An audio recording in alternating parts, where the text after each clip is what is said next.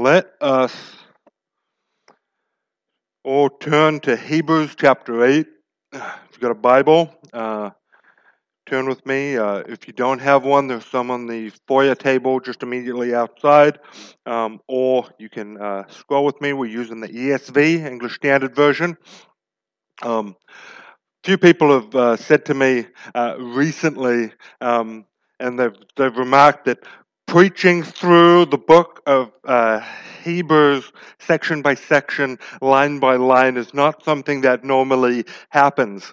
And uh, I kind of say, uh, yeah, I understand why. It's uh, it's like turning on a fire hose in the study, and uh, then I get here on a Sunday and I try and put a fire hose on you all, and you start drinking and just try and tone it down so you can actually get something.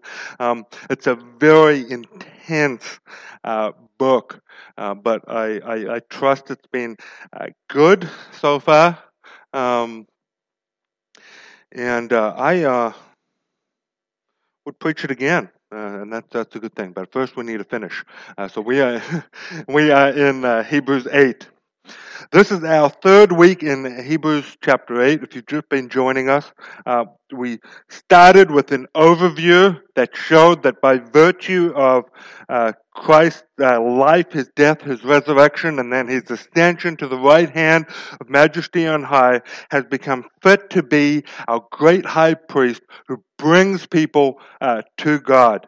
And as a result of that high priest, he's also become the head of a new covenant. And that is what Hebrews 8 is discussing, uh, taking a prophecy from Jeremiah 31, where the people of Israel and Judah were out in exile in Babylon, um, makes a prophecy, and then hundreds of years later, um, we have the inauguration of a new covenant in Christ's blood. Um, and so, really, Hebrews 8 is laying the groundwork for the rest of the book of Hebrews. Um, everything after this point is just an implication of some sort of Hebrews 8 and the new covenant. So many of us get confused uh, by the word uh, covenant and, and by the language of, of covenant. We don't use that language often. Very simply, a biblical covenant in which God is one of the parties making the covenant. Uh, Chris Corey's definition that we've been using. He says a covenant in which God is one of the parties is an oath sworn, legally binding relationship enforced by God. An oath sworn, that's a promise, an oath sworn, legally binding relationship enforced by God. It's not a simple transaction, it is a relationship between parties and it is enforced by God. The new covenant is a certain kind of covenant. Let me recap this. It is a gracious covenant whereby the promises or the blessings of the covenant are given as a gift by the covenant head, the person making the covenant, who is Jesus Christ, the Son of God unlike the, the old covenant, which had a, a, something of a works principle requiring obedience or, or works to, to continue in the blessing of living in God's land, the new covenant is based on the obedience of Jesus Christ. The blessings of this covenant are freely given. They are received not by our performance, but they are received by faith, by trust in the one who has earned and guarantees the promises of the new covenant. It is therefore a better covenant than the old, and it is the basis of the Christian churches and the Christians as a whole relationship with God. The terms that we relate to God are on the terms of the new covenant. And it is for that reason that the prophecy of a future new covenant was made in Jeremiah 31 after, shortly after Israel and Judah had gone out into exile for the breaking of the old covenant. All right, so I want us to, to read. Um, that's my, my quick summary of what I've said for the last few weeks. Um, and let's read uh, just verses 10 to 12 of Hebrews uh, chapter 8. Verses 10 to 12. These are the four promises of the new covenant, and this is part two uh, of these four promises. For this is the covenant that I will make with the house of Israel after those days, declares the Lord. I will put my laws into their minds and write them on their hearts, and I will be their God, and they shall be my people. They shall not teach each one his neighbor and each one his brother, saying, Know the Lord, for they shall all know me, from the least of them to the greatest. For I will be merciful toward their iniquities, and I will remember their sins no more. This is the Word of God. A couple of weeks ago, none of you probably would have noticed this, but I just want to say I implied that verse 8, um, for he finds fault with them, means that God found, found fault with the old covenant. And I just want to say this because some people have been listening online and uh, um, and I, I want to make this point here. Uh, that verse is saying he finds fault with them. The fault is not ultimately there in that verse with the old covenant. The fault is with the people who are not keeping it. The people who are not trusting God, and because they're not trusting God, they're disobeying Him, they're not listening to Him, and uh, they're sinning and breaking the covenant. Okay? The fault is with the people of Israel in, in verse 8, not with the, the covenant, right? Um, because Jesus was the one who did not fail like the people of Israel did. Jesus is the one who kept the true Jew, who kept the covenant, who obeyed God's law perfectly, and uh, therefore was able to offer us the blessings of the new covenant, uh, which the uh, unlike the people of Israel who broke the covenant by their disobedience. Right? Do we get that? So there has to be something good about the old covenant uh, for for Jesus to fulfill it. Okay, it is God's standard of, of righteousness in His way. All right, so that's all I'm going to say on that. The fault is with the people in uh, verse 8, not ultimately the covenant. One of the reasons I'm spending a little bit of time here in Hebrews 8, uh, and I have full intention of moving a little bit faster through the rest of, of Hebrews. Or most of you say, yeah, right. Um, but we got to get Hebrews 8 right because it is crucial for Christians and for churches to understand that their relationship to God is a covenant relationship. You got to get that. My own testimony is one of years of attending church, getting baptized, claiming to be a Christian, but really not doing a whole lot of walking in joy and appreciating God's love and really struggling with the feeling of that I had to try and hide from God, that I had to try and clean myself up. Um, and it wasn't until the Holy Spirit started to illuminate the meaning of some of these scriptures, like Hebrews 8, that I'd read many times before, but kind of didn't get the implications of. It wasn't until I started to get that that I began to live a, a simple, mostly joyful Christian life. Okay? And so that's why I'm banging this on about this the whole time. Not to bore you, but for your joy, because that's what God has put this here in His Word for. So last week we, we looked at the first promise of the new covenant, which is I will put my laws into their minds and write them on their hearts. And to summarize, the, under the old covenant, the Ten Commandments were written externally on tablets of stone. Uh, in the new covenant, we have an internalizing of the law. It says writing onto your mind and onto your heart. So the law that written with the finger of God on tablets of stone is being internalized by the Holy Spirit as a fulfillment of Ezekiel 36, which says, I will put my spirit within you, cause you to walk in my statutes, and be careful to obey my rules. And so what this is saying to us is that the ability, even though imperfectly, because there's still a level of sinfulness in our, in our lives, The ability, even though imperfectly, and desire to live a life pleasing to God is internalized by the Holy Spirit. That's the first promise of the new covenant. These four promises form a, a unit. And really, when we remove one without the other, we start to um, we start to cause problems. So, what we're going to do uh, today, all that by manner of introduction, is to spend a little bit less time on the next three promises of the new covenant. So, let's start with the second promise I will be their God, they shall be my people. Very simple. This verse is found also in Exodus chapter 6, verse 7.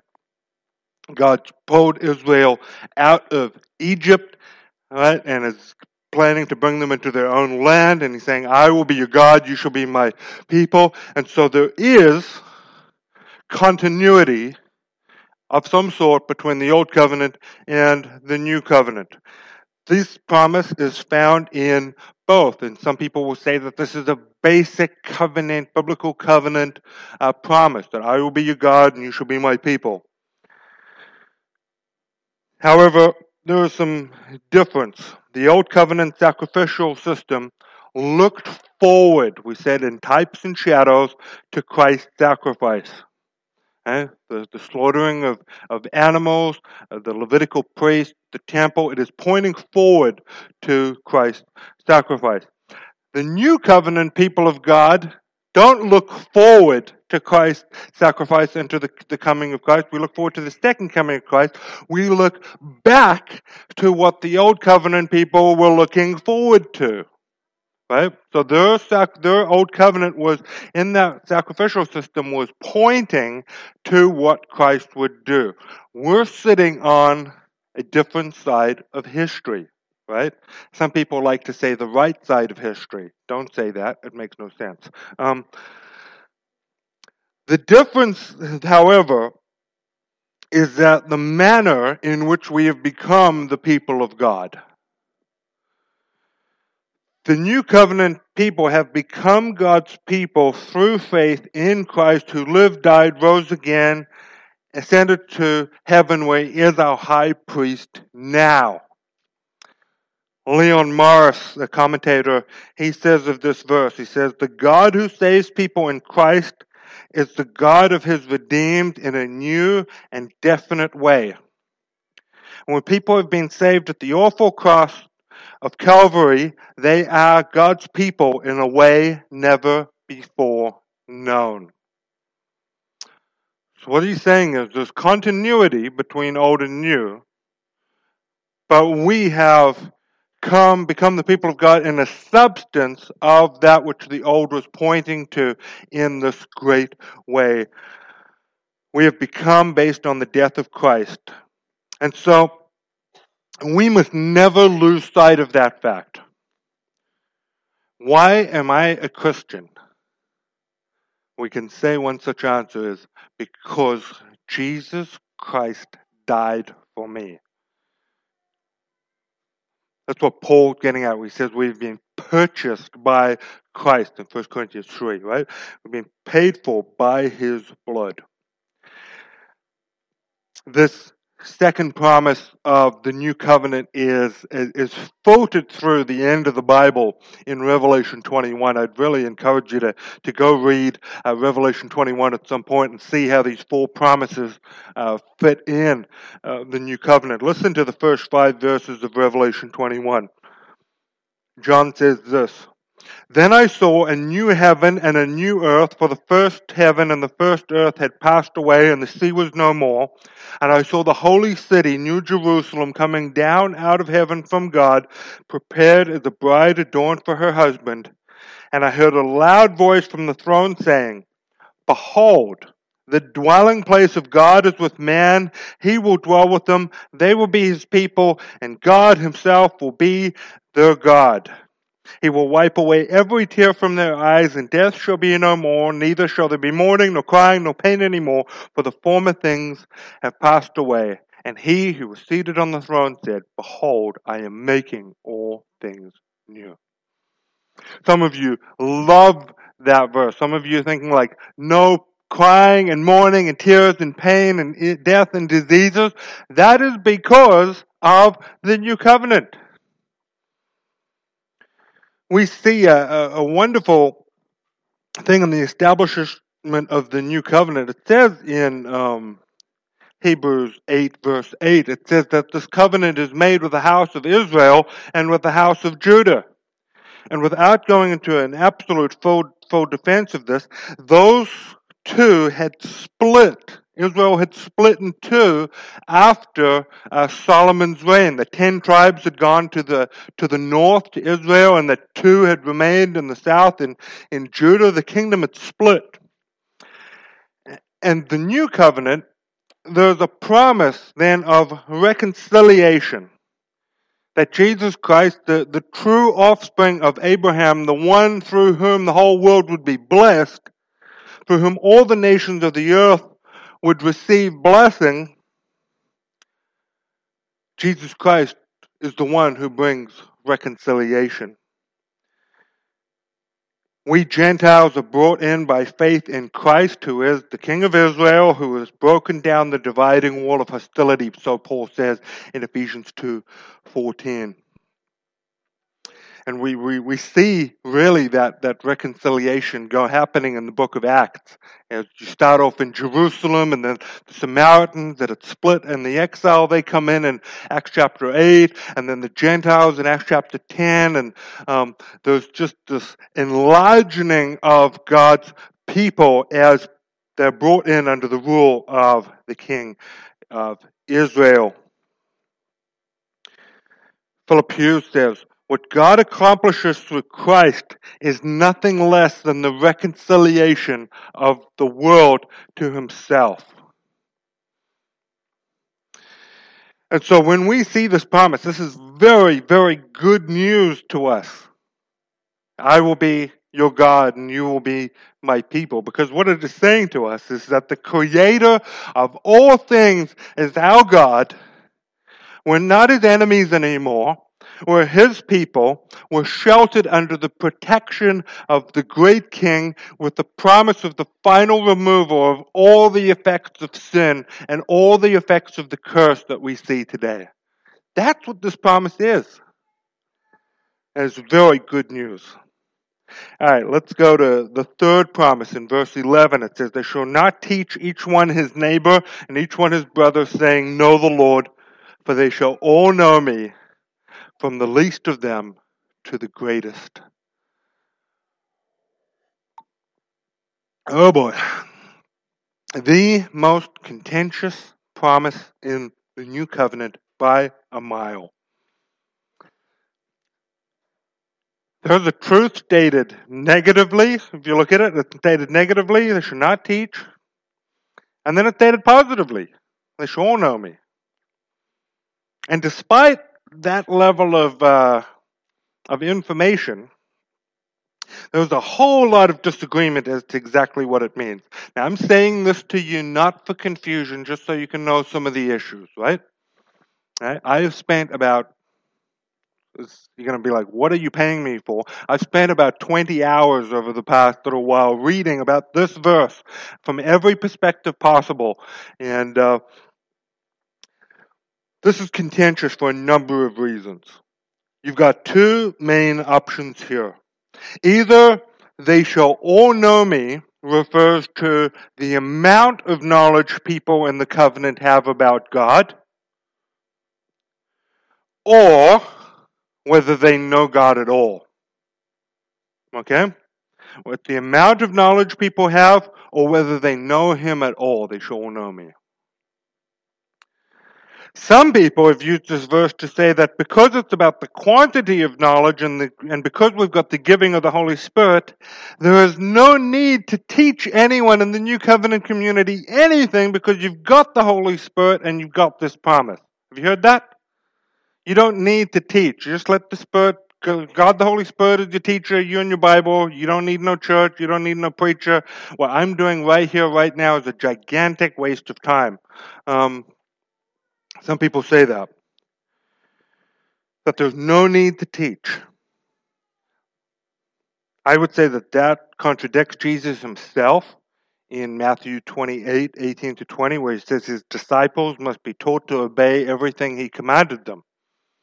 Jesus himself required teaching. Paul tells Timothy, preach the word to the church and in evangelism. In season and out of season, preach the word, read the word, be faithful in doing that.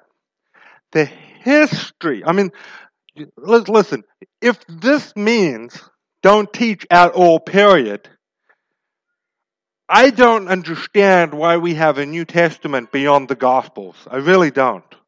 We should just throw all those things out because they're all teaching. Right? So it, it, it can't mean that. I would say this verse very likely refers to the to the quality, not the quantity of knowledge that we have about God. It's the quality of knowledge that we have about God. In that view, there's also a spectrum. There are numerous views. This promise is a mainstay in the debate between Credo Baptists, who believe that we practice only believers' baptism, and Pedo Baptists, who baptize believers and their children. Right? That's where Pedo Baptists come from. Don't be freaked out. That's all I mean. Children baptized, believers and their children. That's people such as the Presbyterians and the Reformed who practice um, who practice infant baptism, and then much of evangelicalism just practices believers' baptism alone. Many Credo Baptists who practice believers' baptism point to this third promise and they say, Look, we should only baptize those who know the Lord. Case closed. Right? And they shall all know me. Does the baby know him? No? Cool, don't baptize him. That's kind of a crass way of saying the argument, right? The shot fired back from the other side, where they say, well, we've just had Hebrews chapter 6 with the warning promises where you've got people that say they're part of the church and they've been baptized and then they're found to actually be false converts who don't know the Lord. So the argument is, well, the writer of Hebrews has already said that there's some people within the church that don't know the Lord. How does that work? In between the spectrum of views that we have here, you've got some that see this, they shall all know the Lord as a present promise only. Right? That it, it must be a completely present reality. Then you've got some that see it as a future reality. Yes, they shall all know the Lord, but that's only going to happen in Revelation 21. Right now, we've got a mixed church. And then you've got some that say, well, it should have some implications now, and so there's a both and, so that they should honor the Lord now, and we should try and make sure the church is that way, but it's actually only going to be fully finalized in Revelation 21. You confused yet? That's not the point of what I'm trying to do. I'm not trying to confuse you. But I'm saying, so we're aware that there's a wide, wide spectrum of views on this. And so what I want to say is that I think a helpful, simple way of dealing with this verse in a way that is beneficial for all of us is that we should just contrast this promise based off what we know about the Old and the New Covenants. We can say that membership to the Old Covenant was based on physical descent through Abraham as an Israelite. How were you part of the Old Covenant? Based on who your parents were. We understand that? Wasn't ultimately based upon whether you knew the Lord or not. And that brought some problems. In 1 Samuel chapter 2 verse 12, it says, Now the sons of Eli were worthless men. They did not know the Lord. Right? So people part of the covenant community, they don't know the Lord.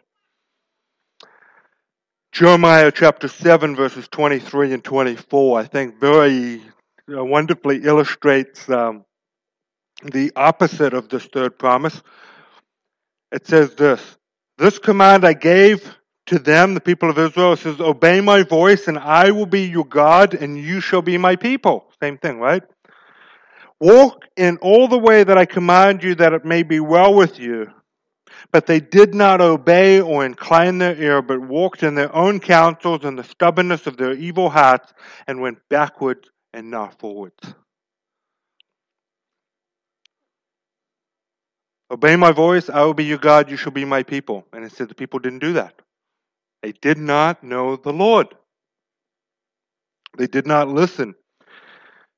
Because with an external law, not everyone in this covenant community actually had the law written upon their hearts because they were included by physical descent based on their genealogy. The new covenant is therefore better than this because membership of the new covenant community is based on union and your relationship with the true offspring of Abraham, and it promises the knowledge of the Lord, that they shall all know me from the least to the greatest. It is not ultimately based upon who your parents are, your ethnicity. Christianity is a white person's religion. No, it's not. And in complete contrast to what we heard in Jeremiah 7, Jesus says in John 10, verse 14 to 16, you heard this? I am the good shepherd. I know my own, and my own know me. Just as the Father knows me, and I know the Father, and I lay down my life for the sheep, and I have other sheep that are not of the fold, I must bring them also, and they will listen to my voice so there will be one flock, one shepherd. My sheep hear my voice. What does it mean that they shall all know me from the least to the greatest and shall not teach his neighbor? It's saying that in the covenant community, my sheep shall hear my voice and listen to me. And so with that, a verse that most of us know, that I really think and, and, and I'm thankful. Uh, you know who you are who helped me really understand this. Um, that is what this is really getting at. His sheep hear his voice, and that's what this third promise is all about.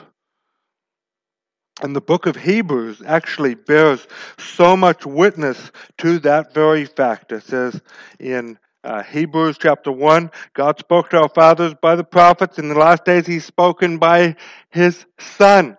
That's Hebrews 1 1. And at the end of Hebrews, in Hebrews twelve twenty five, it says, See that you do not refuse Him who is speaking. That's what it's saying. Listen to His voice. And those that hear His voice are part of this community. The last promise, verse 12 I will be merciful towards their iniquities, and I will remember their sins no more.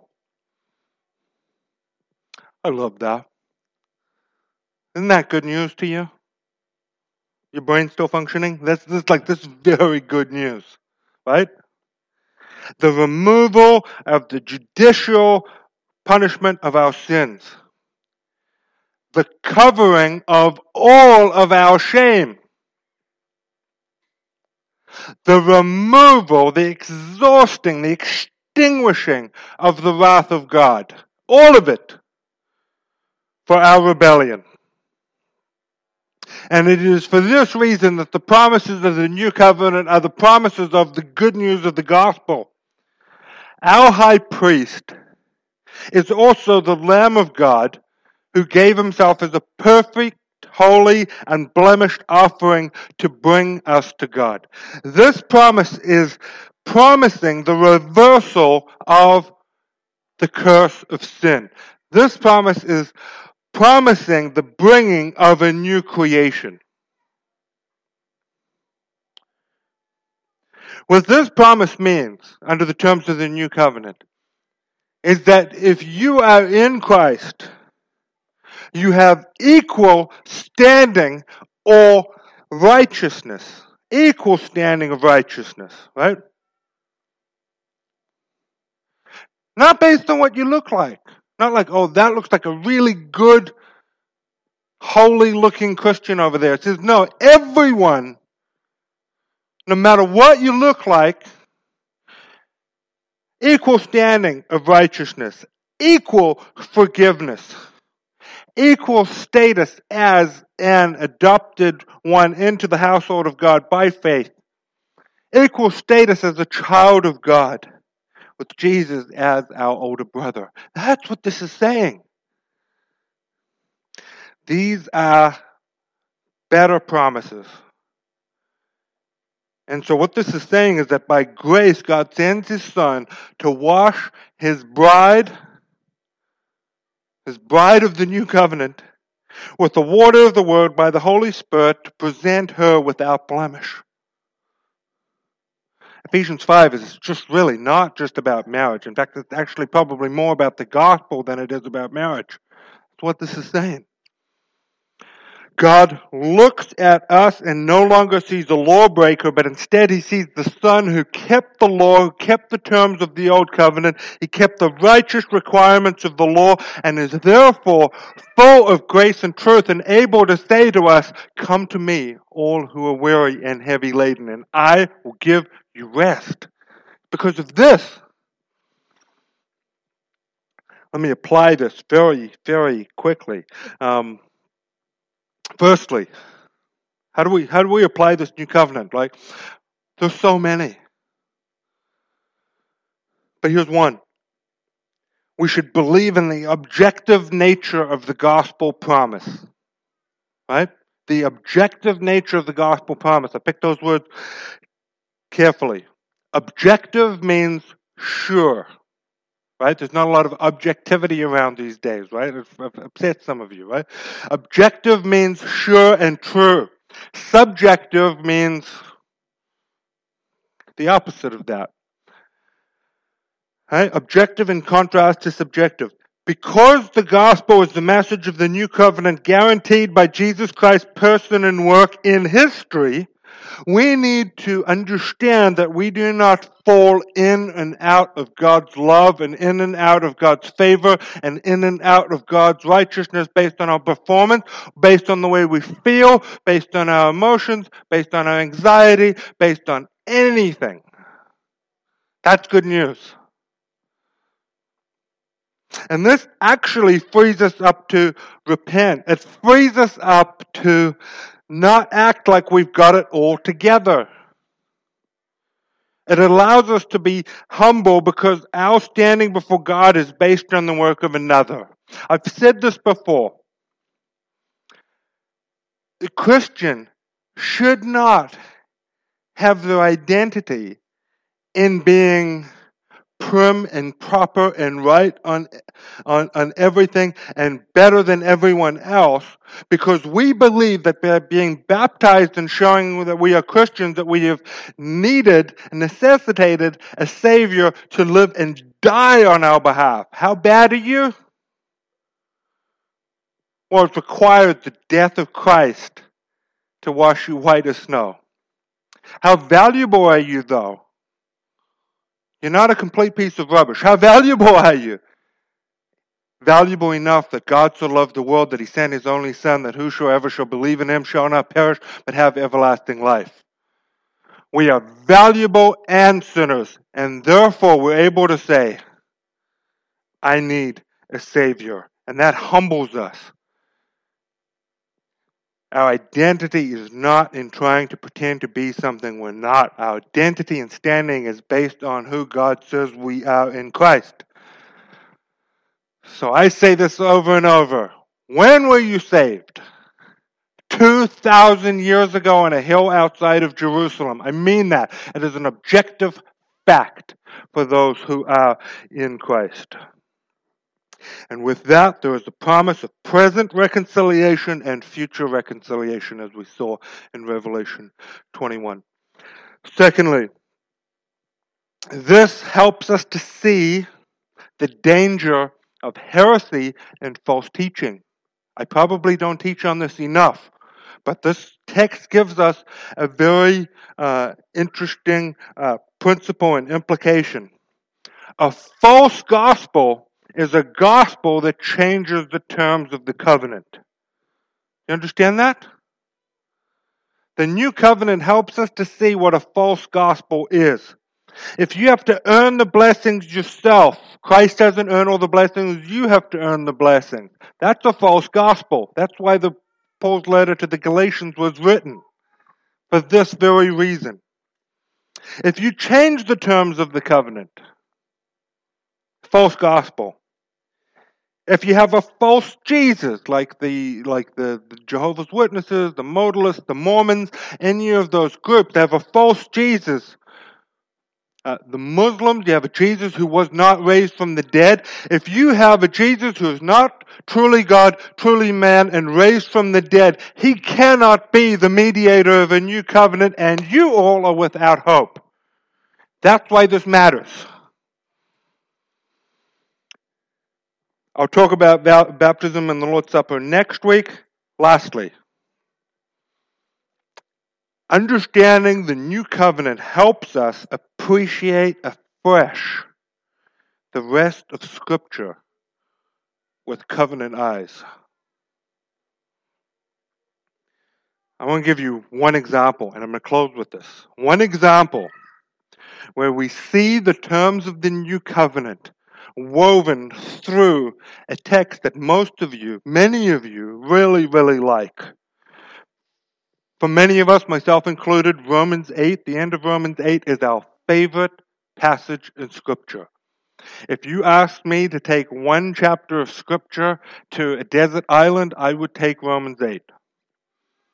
Because it is chock full of implications of the new covenant. I'm going to read it, and I hope you go study it yourself and just see how these promises find their way through Romans 8. Verse 31. We'll close with this. Read together. What then shall we say to these things? If God is for us, who can be against us? He who did not spare his own son, but gave him up for us all, how will he not also with him graciously give us all things? Who shall bring any charge against God's elect? It is God who justifies. Who is to condemn? Christ Jesus is the one who died, more than that, who was raised, who is at the right hand of God, who indeed is interceding for us.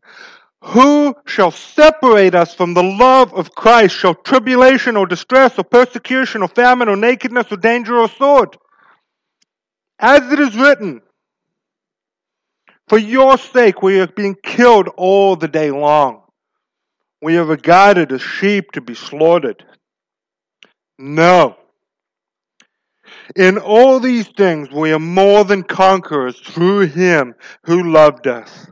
For I am sure that neither death, nor life, nor angels, nor rulers, nor things present, nor things to come, nor powers, nor height, nor depth, nor anything else in all creation will be able to separate us from the love of God in Christ Jesus our Lord. That is why the new covenant matters. Amen? Let's pray.